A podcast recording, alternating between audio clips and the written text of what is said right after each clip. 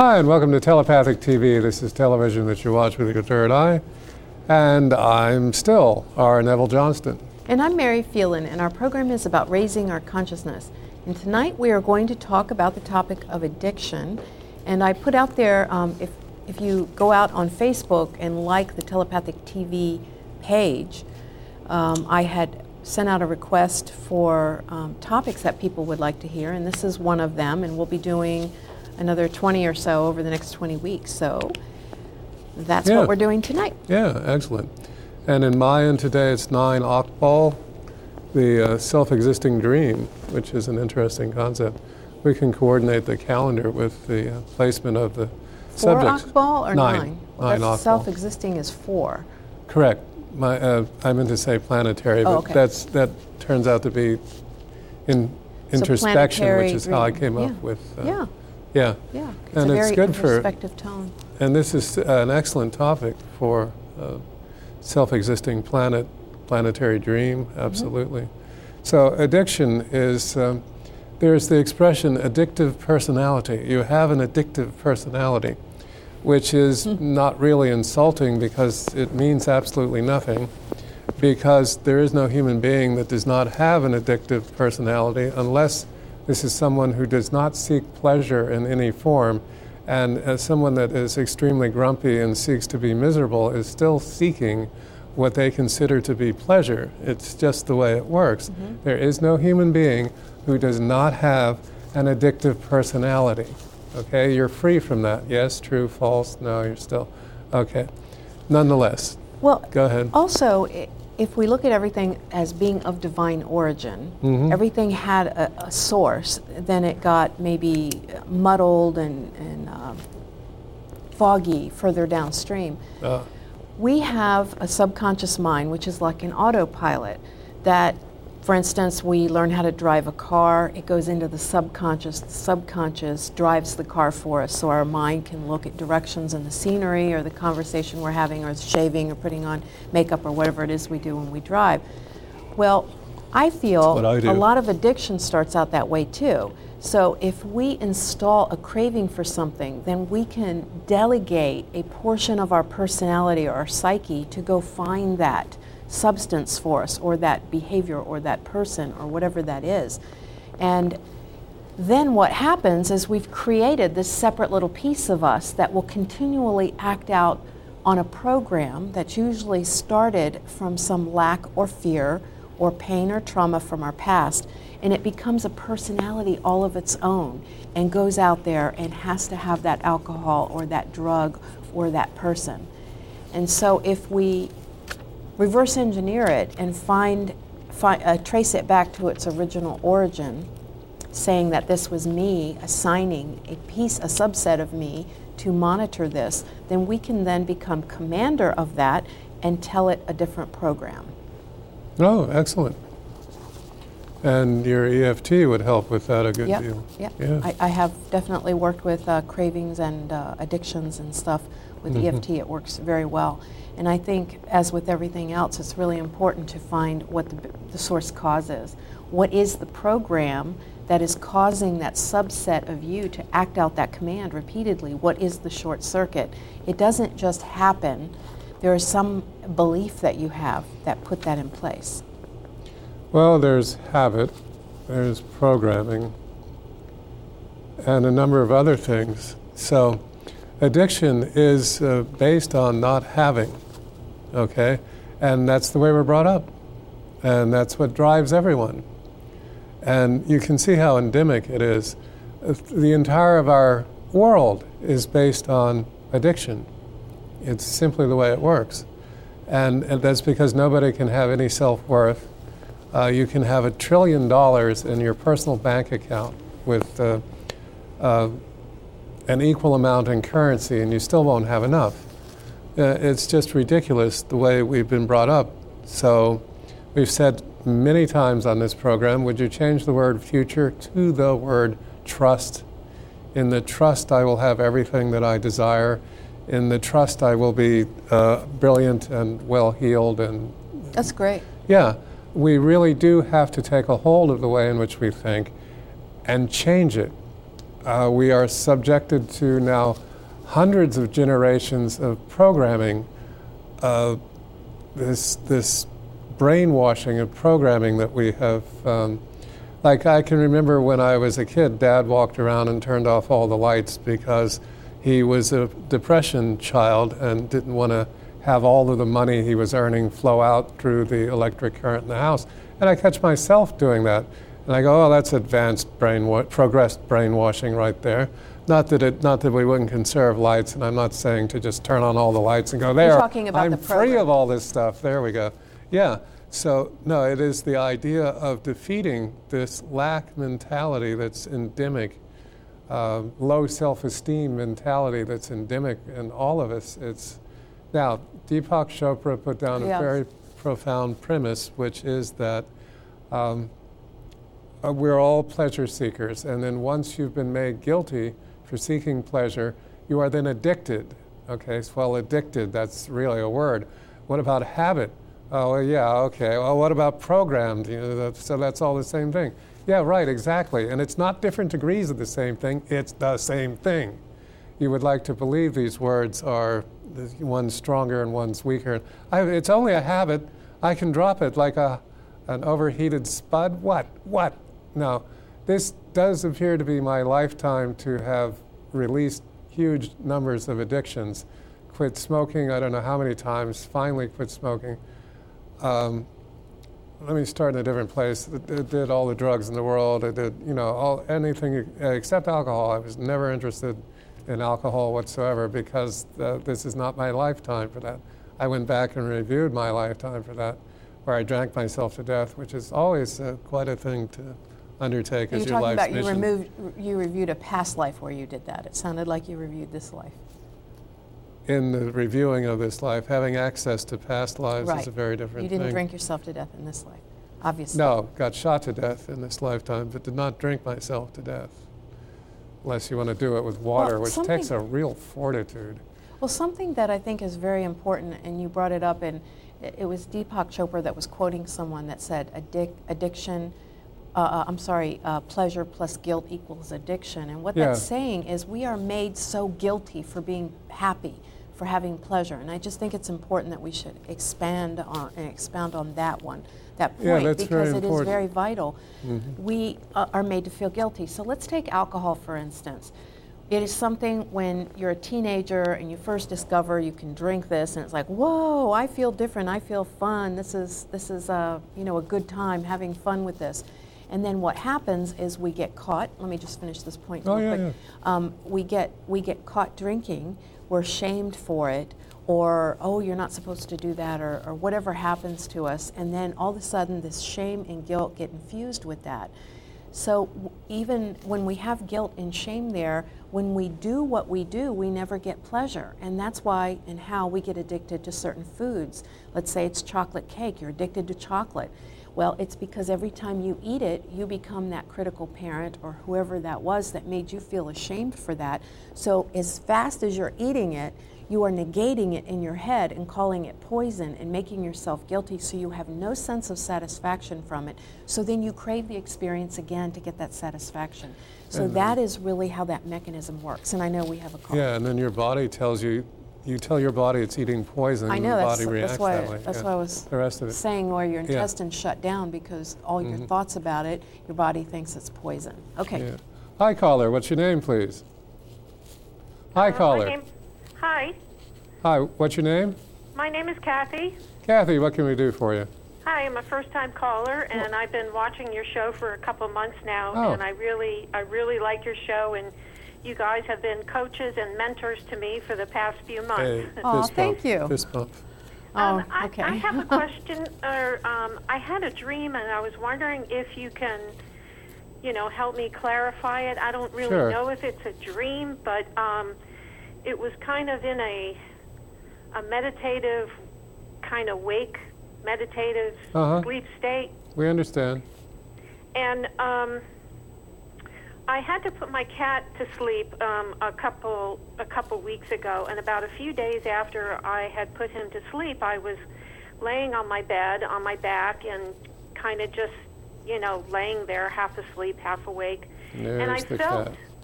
him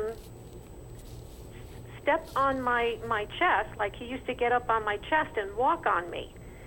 And I felt something in my left hand, like touch my left pinky finger, and I was wondering what that was all about. Well, it is, there are many correct answers to that. One, part of it is a memory you had that played, that was just simply a memory, your body, something set that off. Because it was on the chest, because it was representing the heart, that was kind of the weight of what you felt. As speaking as a person who has died and remembered having died and remembered what happened on the other side, your cat is in a far better place and will without a doubt incarnate at a higher frequency. When we human beings take in an animal to make them our pet, they advance so rapidly in their development that when after they disincarnate and they reincarnate again, they'll reincarnate in a much higher place.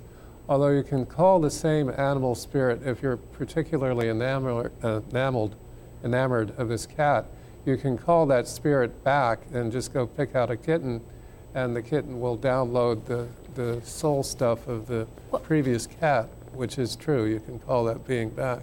Well, another thing that I have observed in my own experience, in that state of being half awake, half asleep, you literally are in the same room, but you are vibrating at another frequency. When we cross over, and I am of the experience in the mind that it's not like animals are inferior life forms that will progress into being a human being, and that we all went through those stages of a spiritual evolution. I think that's just taking our ideas of our physical evolution and projecting them into the spirit world. I feel all spirit is spirit, and we're all part of one thing, and how we break off and all that is irrelevant really in the grand scheme. But we are in a higher frequency, and when we pass out of our body, how we die is we start vibrating faster than our body is vibrating. And so the part of us that is vibrating, our spirit, vibrates out of the body, but it's just in a dimensional plane that is fairly close by, especially right afterwards. And so I think you raised your vibration by being in your sleep state, and the cat was right there, and you were perceiving your cat. So really trust that. Yeah. Know that that's a very valid and true thing. I have countless stories, and we will be doing a show on animals in the near future and communication from animals and spirit, so it would be lovely to have you tune in for that. I think you'd find it very interesting. Yeah, I had actually felt him, pressing on my chest and everything, as if he was absolutely right there. Yeah. Mm-hmm. Uh-huh. Yeah, one time I rented an apartment in Manhattan and laid down on the bed finally after I got everything moved, and a cat definitely got on the bed and walked across me, and so I do agree, and would have been in that state, which is another method of understanding. There's a lot of answers and all that. Yeah, but thank you, because I know a lot of people have that experience, and we will be doing a show dedicated to that coming up, so maybe you can call in again then and share if you have any other stories. And you can then consciously go into that higher vibrational state and that meditation and be able to feel it. But animals definitely are still around, even if their bodies aren't. Yeah. So thank you. Yeah, thanks. That was a lovely call. It was lovely to hear from you. Yeah. And now addiction is the idea of ending an addiction, one that's harming you. Mm-hmm. Okay. Is a very important concept, and there isn't much tutelage on the subject that exists, more or less, period. It's cold turkey is about the option, or you can go into rehab, which is where you're talked down slowly and the doses are lessened until. So as I said, in this lifetime, it seems to be the point at which I chose this lifetime to get rid of myriads of addictions. And so one story that I like to tell about this, and then I'd like to address another method of doing this, but let me just get this one in. I decided to quit smoking cigarettes. I went to the grocery store, about a mile walk, and consciously chose not to buy cigarettes. I got home, had dinner, had this great desire for a cigarette, and I said, well, how much am I going to have to suffer with this giving up cigarettes? And the voiceover came through the ceiling and said, What do I have to make all your decisions for you? You decide how much you have to suffer about giving up cigarettes. And I said, fine, I'm not going to suffer at all. And I haven't, and that was going on 20 years ago, further back in time than that. And I maybe for 10 years of it, I'd have a desire for a cigarette once or twice a year at most, and I cannot remember the last time I had a desire for a cigarette. So there's the formula. You're making all of your decisions about your life. So if you want to decide to stop something, now that's just the physical addiction. We're not talking about, there's many other addictions, behavioral addictions. Go ahead on whatever you want to say. Well, let's not go too rapidly over things because there are a lot to say on each subject, the physical addictions. What happens is your body will take as normal whatever you program it to be. Okay, so let's say, also, your body and your emotional body are very, very overlapping and interactive. So to me, when I work with people with addictions, is I look to find out what does that addiction represent? Because if your body or your psyche is projecting that alcohol represents your freedom from self-judgment, or your freedom from oppression, or control from other people, or whatever that represents to you, happiness, love, if you find what that represents and then heal that, then the addiction is just a response to whatever that is, and will therefore go away very simply. I feel that if it's harming you, it's always having to do with a guilt. Neville was talking about when an addiction becomes harmful to you, and then ways to get rid of it is you can get a clue by how it's harming you, and that is an old guilt that is harming you. So if you drink yourself to the point where you're becoming ill, that's one of the clues for you to find out what does that alcohol represent to you, what does it represent, and what did you do that you are punishing yourself with what that represents. So if it represents love, you're punishing yourself with love, so some part of you feels you don't deserve love. So what's really important is to identify what it is. Once you do that, then the body no longer craves it. If your mind is telling you that alcohol is love, and that's what your body hears all the time, and it knows it's requiring this love or whatever this is, it will keep drinking that alcohol with no awareness and consciousness of what it's doing to the rest of your body. So it's really a self-education and looking deeper into things. And you're right, we get addicted to a lot of things. We get addicted to food. I have a whole series called Healing from the Inside Out where we talk about that and the reasons why. We also get addicted to people. And I would say one of the biggest issues, and you probably have seen this in your career, Neville, especially as taking people back into past lives and such, is I hear a lot where people feel that they are addicted to a person and they can't seem to pull themselves away, and the relationship could be actually harming them. And I do feel that we get addicted to people, and we think that we can't live without them. And so if you figure out what that person represents, does that person represent safety? Does it represent security? What does that person represent in your life? Then you're able to deal with the pain of what it really is, and you can let go of the person. It'll very often be a parent issue. The person represents one parent or the other. It doesn't have so much to do with gender as we might imagine, but this concept, so the idea of healing yourself from the addiction, and all addiction represents the idea of a nurtured joying, being enjoyed. It's a guilt, always, yeah. Yeah, and that's equally a factor in it. So based on it being the accepted process, what were you saying? There was some other point you were about to make. To go ahead and make it. Well, I was talking about being addicted to people. Yeah. We were talking about the body will crave whatever that substance is and actually start thinking that it requires it in order to function. Addiction is just the belief that this substance, behavior, or person is necessary for happiness, health, or your very life. It's a belief. It's always a belief. And what happens is we talk about addictions. We've given such life to addictions that sometimes we become addicted just by thinking we're addicted, because we believe we're addicted, and we can change the belief. And I'm not talking about ignoring the addiction. I'm talking about literally believing that that object, person, thing, substance has no power over me. But I mean, there have been cases where people have abandoned their children, gave up everything because they fell so in love with this person and ran off or whatever. And that's not love, because love always feels good. That's addiction. And remember, addiction is pleasure plus a guilt. And so pleasure never harms anyone. It's the guilt infusion that starts wreaking havoc in the world. Absolutely. We beat each other severely with words, and one of the bigger bats that we have is the word addiction. So you can say, well, I'm in the habit of, and then someone will go, oh, you're addicted to, you just said so. And so, but as I was saying, I believe earlier in the program, habit, brainwashing, trending, you know, all of these words that just don't do us any good. Mm-hmm.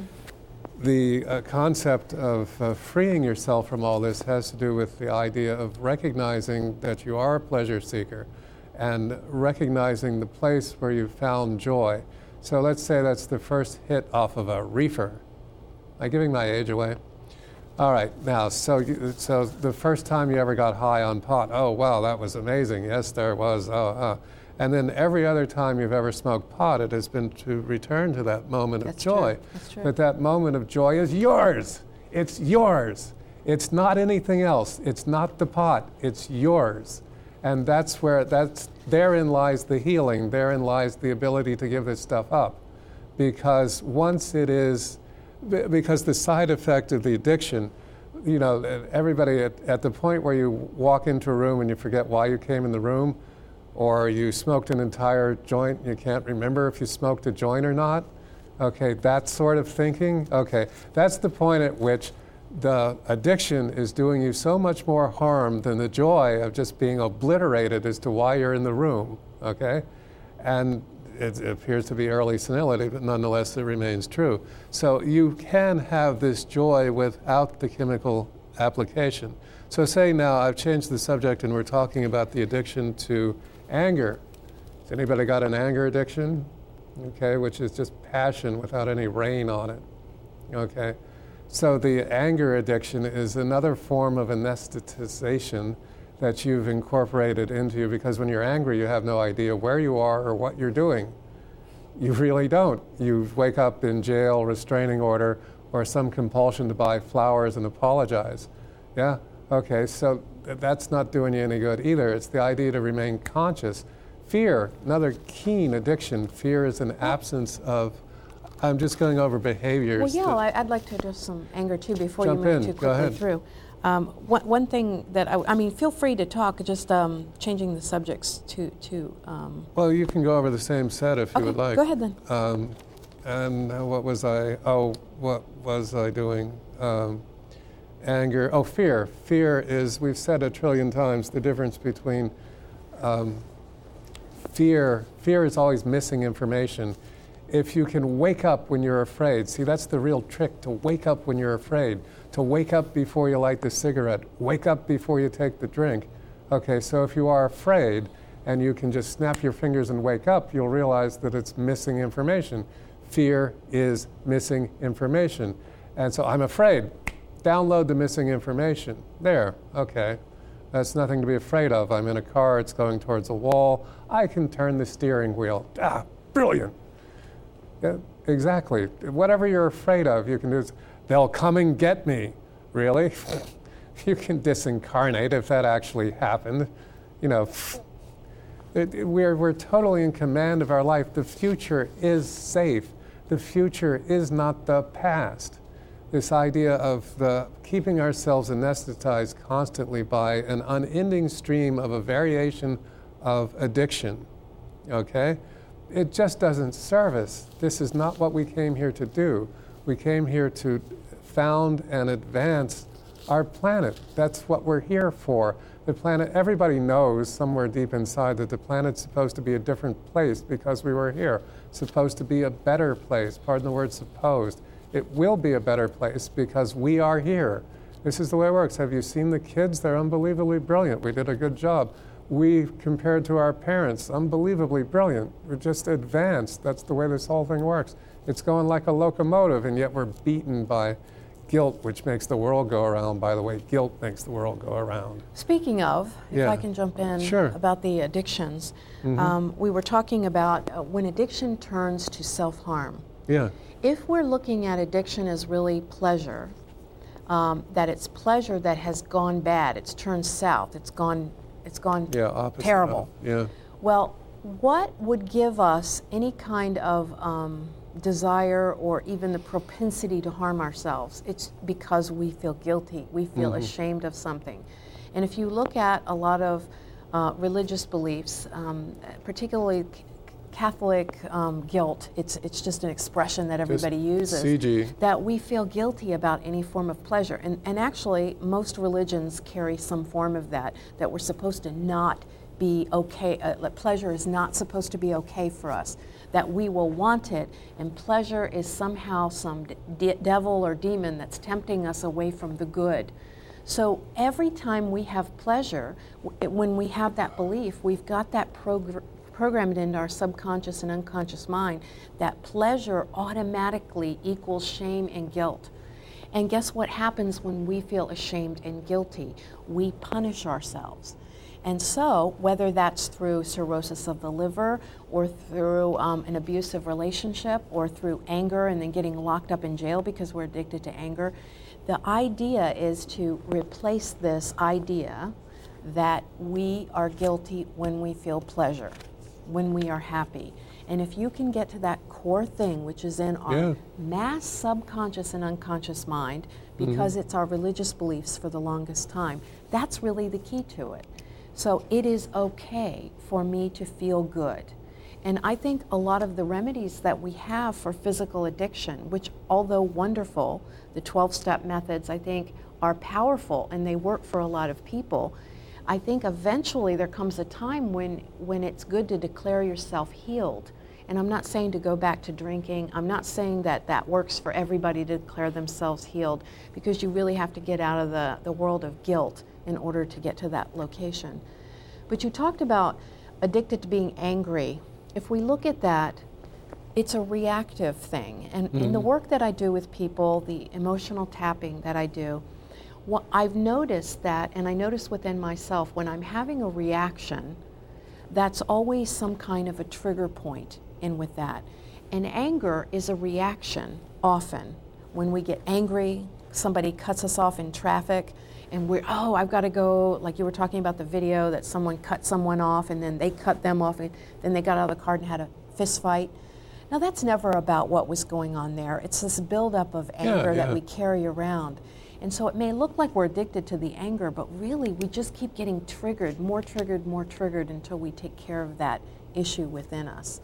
So a lot of times that is what I feel addiction is. Well, yeah, and that comes ultimately to the inherent feeling of powerlessness that all human beings have, that none of which happens to be true, because right at this very moment, you are creating, 100% of your reality. And at this point, that includes Mary and I talking to you.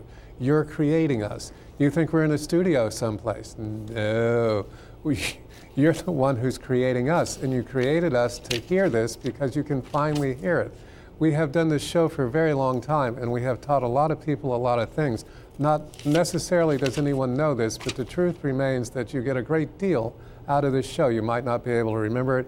You might not be able to remember where it came from or who exactly said it, but so long as it goes into the cabeza and you begin to recreate your life as a powerful you, instead of floating along, waiting to be told what to do, We've said there's one and only one authority figure on this planet, and that is YOU. So when your boss says, go to Japan and make a deal, you're the one that tells your legs to go to the airport and get on the plane and go to Japan and learn 15 or 17 words in Japanese, so you look like a total idiot.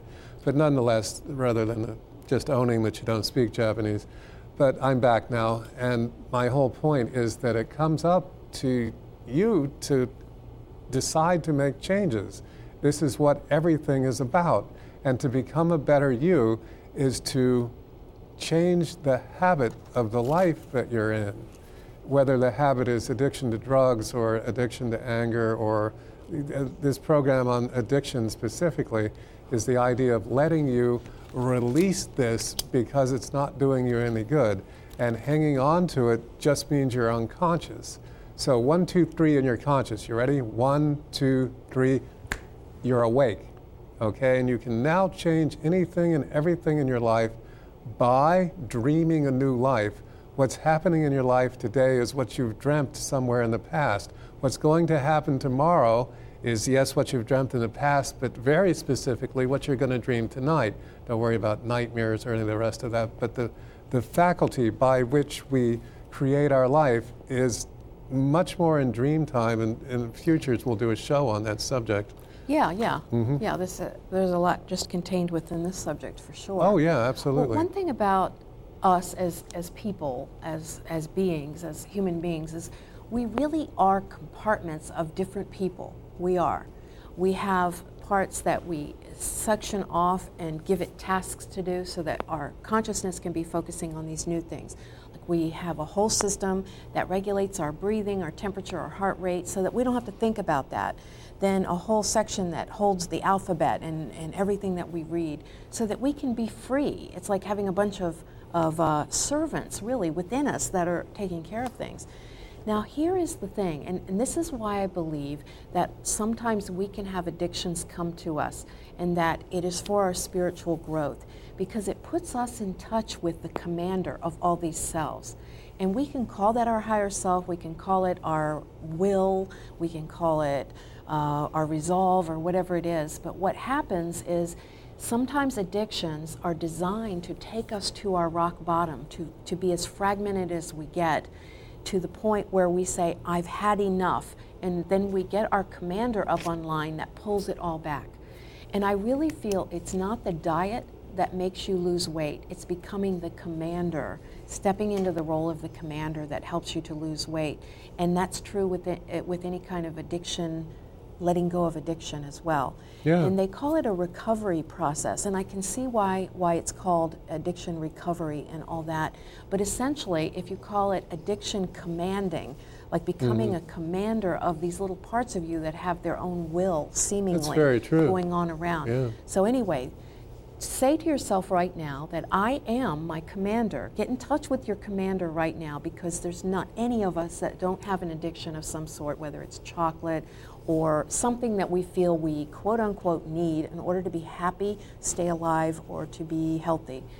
And that can even be addicted to things that look like they're good for you. It's a matter of getting everything in your life being chosen by your commander, not needed by components that are separate and don't have your total awareness. Yeah, and, I'm addicted to thinking that I don't have addictions. Okay, cool. There we go. Yeah, no. Hi. So what's You're going pointing on? At, so the paintings are, okay. So these are the paintings, and I just wanted to do one more thing here. This is the original puddle painting, or so I would call it. This is obviously not set on Earth, either that or it's Earth where the oceans are about dried up. But no. This is, yeah, I know, that this is the beginning of an entire suite of paintings that I did based on having whatever the image is reflecting in water below it, but not just water, a specific splash of water on the ground. Anyhow, it was Picnic at Lake Puddle, something like that was the name of it. Sunrise at Lake Puddle. Sunset at Lake Puddle was the name of it. And it's getting bigger. Something like that. Yes, as long as I remember, I'm very happy. It's very pretty, though. Yeah, and the it's pastel on a very, very sweet piece of paper that I totally love. And it's these days I'm so happy to go ahead and paint. And if we're going to do the other one really quickly, and then I would just while they're focusing on that, I just would like to say that it's important that we all change and grow. Like you may be an artist one day, an author another day, a bowling alley attendant another day. Allow ourselves to change, because our interests do change. So. Oh yeah, absolutely. So the original, what the technique of healing, okay, and we'll get to that in a second. This is obviously the globe of the Earth, and it looks very much like the Earth, possibly a future Earth. At the beach, which is the connection to the great psyche, there exists in my mind, evidently, this modeling of the world, and the footprints at the bottom of the page would imply that somebody walked up to this thing and then vanished. And this is just where the person got to the, because I'm going to go to the top of the page as soon as you get down there, but there it is. Those are the footprints. There's the guy standing there in front of the world, and he just vanishes, okay? And if he must, then he might have stepped away, but then that is the process. And then this is obviously the Atlantic, further south of here, here being Virginia, where you begin to get those turquoise tones in the water. And then the set of clouds above, keep going, Rick, the set of clouds above the whole thing. All right, so anyhow, here's what our Earth could be. And it's all these different hearts, and that's who we really are. This is love world, there we go. That is the process. And quite a few of these, and I'll be doing any number of art shows based on this. Yeah. As you know, my relationship guidance deck is based on all hearts, and so I've been drawing hearts for ages. Mm-hmm. And I don't believe I've shown you the ones, but it's funny how so many of them are already exactly the. So it shows you that the creative unconscious mind that people tap into. Mm-hmm.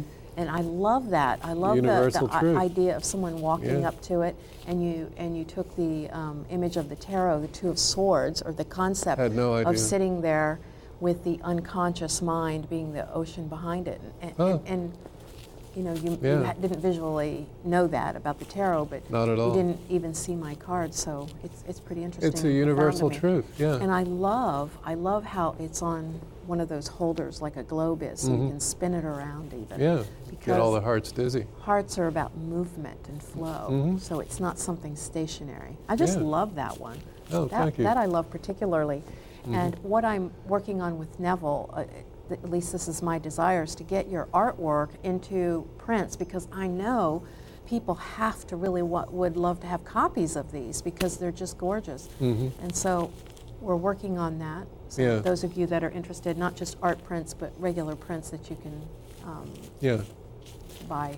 Large range of available sizes, prints. And types. Yeah. So I will be in touch. If you want to get on Telepathic TV's mailing list, and I'm almost finished with my website, and I'll be starting on one for Neville after that. Where we'll put all the art on that as well as other sets. Yes, I will. And if anybody has comments on the paintings, I would always love to hear what people have to say. And then I wanted to start back on our subject of addiction. And one of the methods of curing addiction is to find the place of that original moment of joy that set off the addiction, even though it didn't look the first time you got high or this or that. So if I go to my past, and I did a few weeks ago one of the paintings I did where I was just being taught to paint, and I took crimson and put a splash across. Oh yeah, I think you brought that last show. Yeah, which was a few weeks ago by now, but still. It's in the archives. Yeah, so this moment was of such profound joy that I have painted for the rest of my life. Okay, that's the point. Now, if someone had said I was guilty for painting, I would have laughed out loud because this is what I came to the planet to do. I wrote a bunch of books, and we've done this show Simply Forever, and all the rest of the counseling you do and the counseling I do, all of this was why we came. But really, it is the art. It really just is. That's the place I can tell. My heart rate changes when I get an idea of a painting, and then it's all I can do not to sketch it. Even during the show, I sketch ideas for paintings if they happen to come in while we're here. But when you go back and find an early moment of pleasure, no matter what that is, okay? And from there, that's when you found the true you. That's when your soul began to talk to you directly. What was done after that doesn't really make any difference because you're you, and the past is not the future. Now, when you find that original moment of joy, whatever that is, duplicate it, do it again, and therein you will become free of your addiction. Therein. I'm not saying go smoke a joint. Okay, the idea of the fun that you had. That's what we're talking about. Well, I agree. And Neville and I did a all-day workshop. This was a number of years back. Yeah. We were teaching self-mastery and consciously creating your life mm-hmm. for many, many years before this law of attraction phase has come out, which is simply what we were teaching. But we did something called joy mapping, where we were mapping the joys in your life. And you hear people ask all the time, like, what is my purpose here? Why am I here and stuff? And it's in that class that you can really map out why you came and what you brought with you and the skills and the talents to show you all that. And in the addiction is keeping you from doing it. But I would like to add something. Mm-hmm. It is going back to that original source of joy and finding out what that is. But even more importantly, or as importantly, it's to find out what made that become guilty for you. What made that stroke across the canvas or that first hit or whatever that is, what made that become guilty for you? And a lot of times it's just this idea that, a person may feel if they're shooting heroin in the mass subconscious mind, oh, that's very addictive and this is a horrible thing. That may be where the shame is coming from. Yeah. That may be where the guilt is. Maybe it's because you know your mother would be disappointed and you love her and you feel really awful about that. People become addicted to sex because they're looking for a sense of satisfaction, a bonding, a deep connection with someone.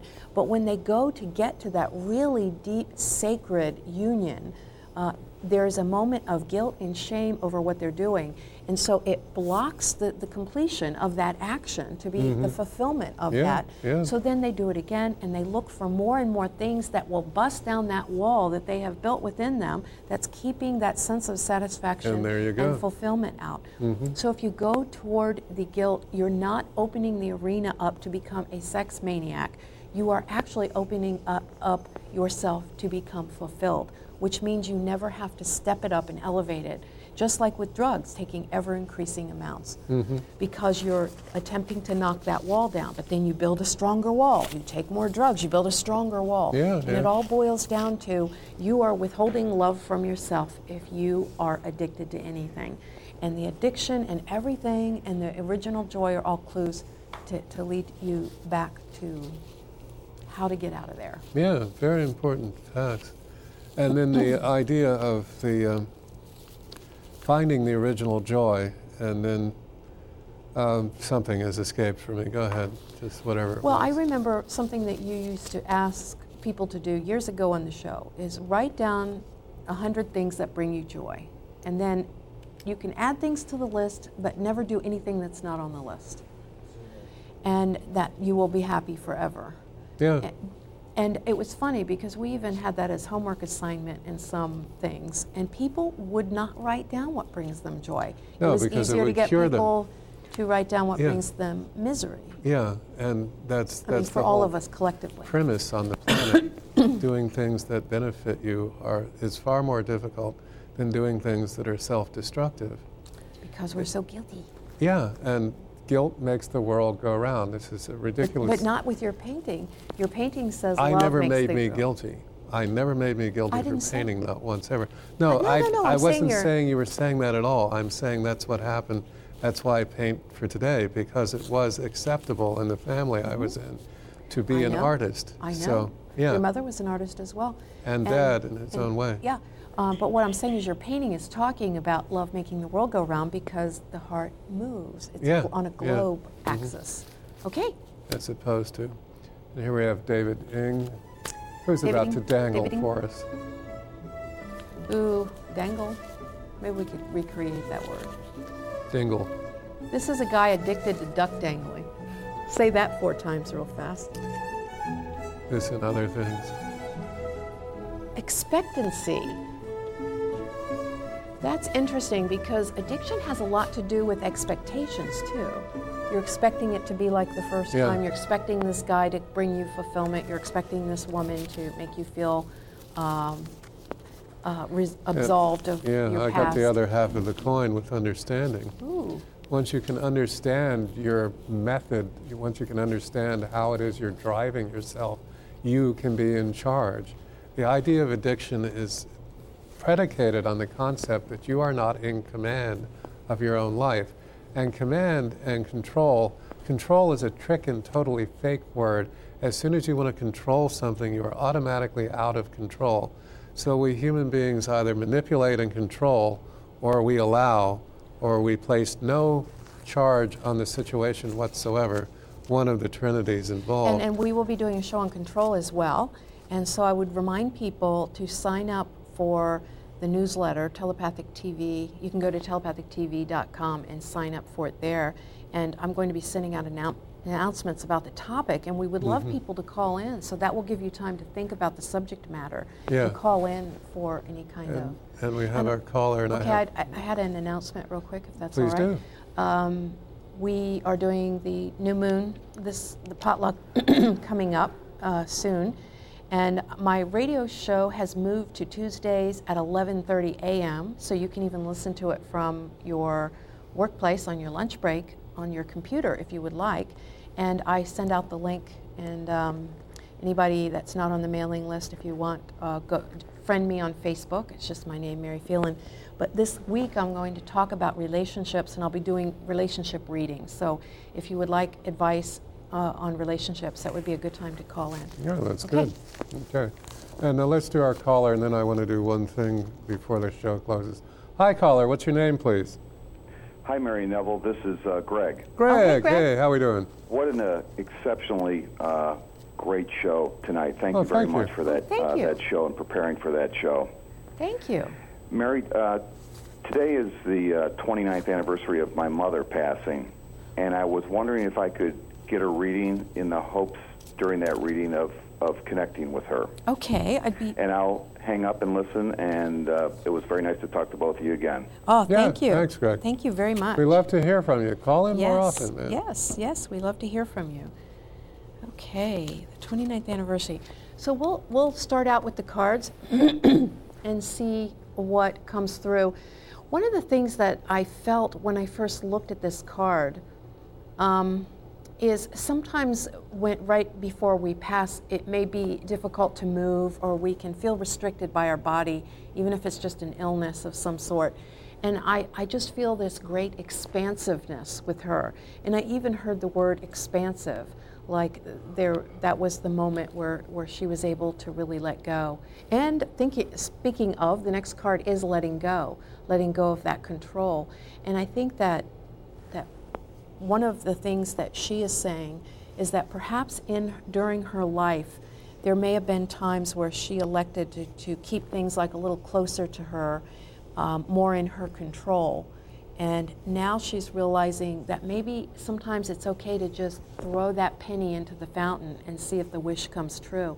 And it's like she's encouraging you to open your heart and continue living free-flowing and letting the things that would come to you without you feeling like you have to control or whatever, or look at it. Now this is interesting. This is from my spirit animal cards, and this is the dragonfly. And when dragonflies show up, it talks about communication from spirit. Someone from the other side of the veil is communicating with you. And I think that this is such a profound confirmation that your mother is there. I was seeing some colors around her too, and I'm not sure if this is something that she used to like to wear, but it's a lighter color like peach or yellow, something like that. That might have been the color of her room or something she liked, or a flower she liked. And on a future show, maybe we will do this, and I'll get prepared and tune in and see what else we get. So thank you for that. Thanks. Yes, do we have another caller? Yes. Hi, caller, what's your name, please? Evan calling you.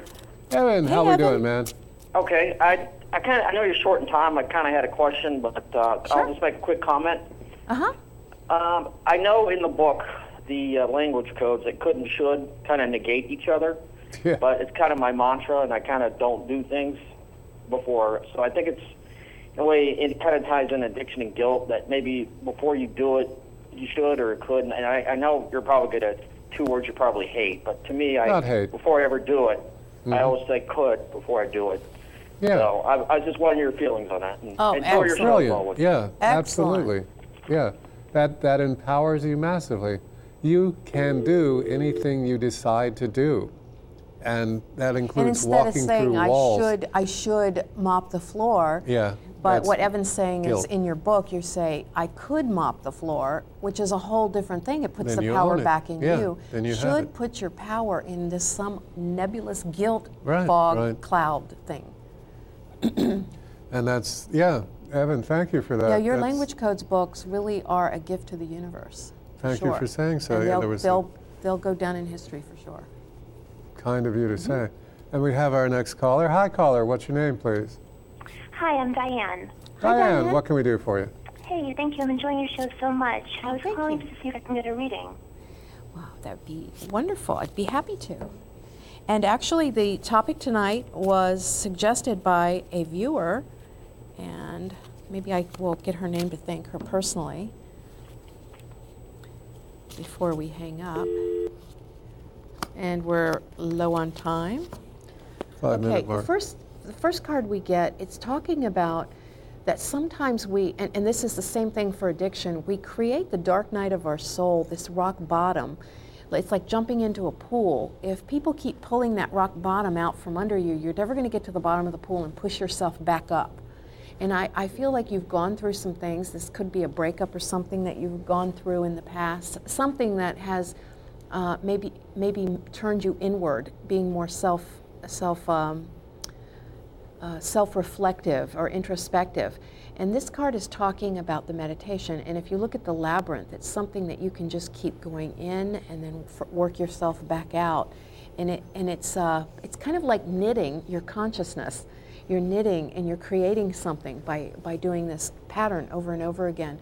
So it's encouraging you to get into meditation. And remember that the butterfly and the caterpillar may seem like very different things.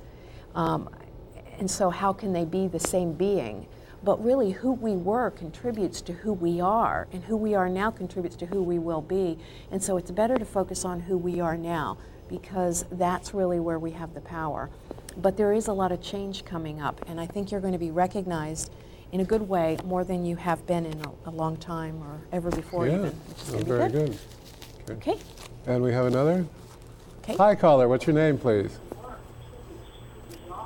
Hello. Say hello. Hi, you're on the air. Yeah, you've got about one more second. Okay. I had wanted to talk about... Okay, if you're holding on the line, speak now. I had wanted to talk about the idea of finding the original joy, and I had wanted to talk about the idea of joy as a birthright that we all have, and that you can have joy anytime. And here's the formula. It's one of the trinities that opens clearly to the fourth dimension, and this is understandable. So then everything is mandated by decision. Conscious decision didn't say that. Everything that happens is because of decision. Once there is a decision made, then there's a list, an initiative that you follow to accomplish the goal that particular decision represents. Once you accomplish the goal, there is joy. It may be a nanosecond long, but nonetheless, once you've accomplished it, there is the joy. And then the joy leads to meditation, and then the meditation will lead to another decision, another initiative, another goal accomplished, and then another joy. And that can be the spiral that we travel through life. Okay, and that is this process. So the removing addictions from your life is figuring out where there is an initiative of joy, and then going to that place instead of going to whatever the addiction is. And that's, in so many words, how to free yourself from addiction. It's just create joy instead of this nonsense. And there's nowhere you get education like this. There just isn't. Yes, there is. And yes, right here. Yes, this program. Yeah, that's what I mean. There's a lot of places, but I think that one of the things we do is put things maybe down to earth, and really our show is about how to do this stuff in your real life. Yes. Instead of it being an inspiring book, which I think is wonderful, or a list of techniques, it's about hearing this stuff repeated in many different angles and applying it to your life and different people's lives. Oh, absolutely, yeah. I had read an interesting statistic that stated that Go ahead, finish your thought, and I want to get this in. You can get me on Blog Talk Radio Tuesday at 11:30 a.m. Go ahead. And meet us at Ruby Tuesdays right now. So what is the one thing? Marianne Rada wrote that.